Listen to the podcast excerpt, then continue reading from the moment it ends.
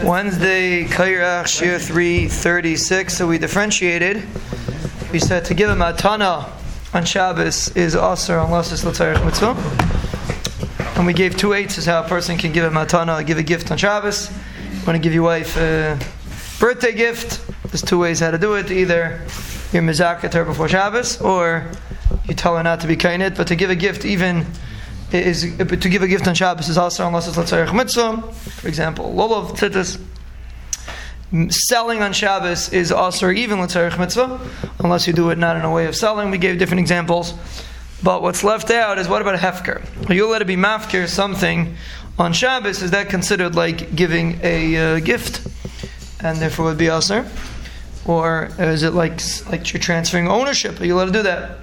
So according to many paiskim, you're not allowed to be mafkir something on Shabbos, because it's also considered, many paiskim, it's considered like a mechira, it's considered like a matana, giving something away, you're not doing on Shabbos.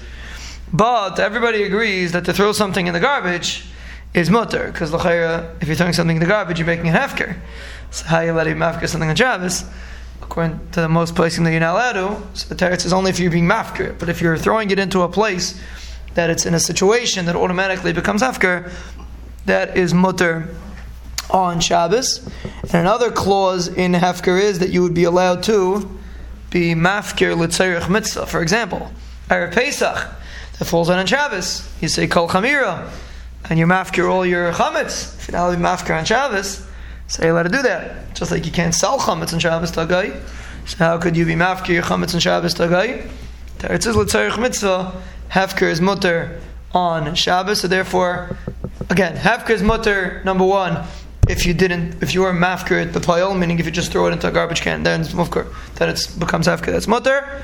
Or if it's a tzarich mitzvah, in that aspect, hefker is similar to matana, and therefore you would be allowed to be mafker something if there was a mitzvah, for example, to be mafker chametz or the mutter on Shabbos.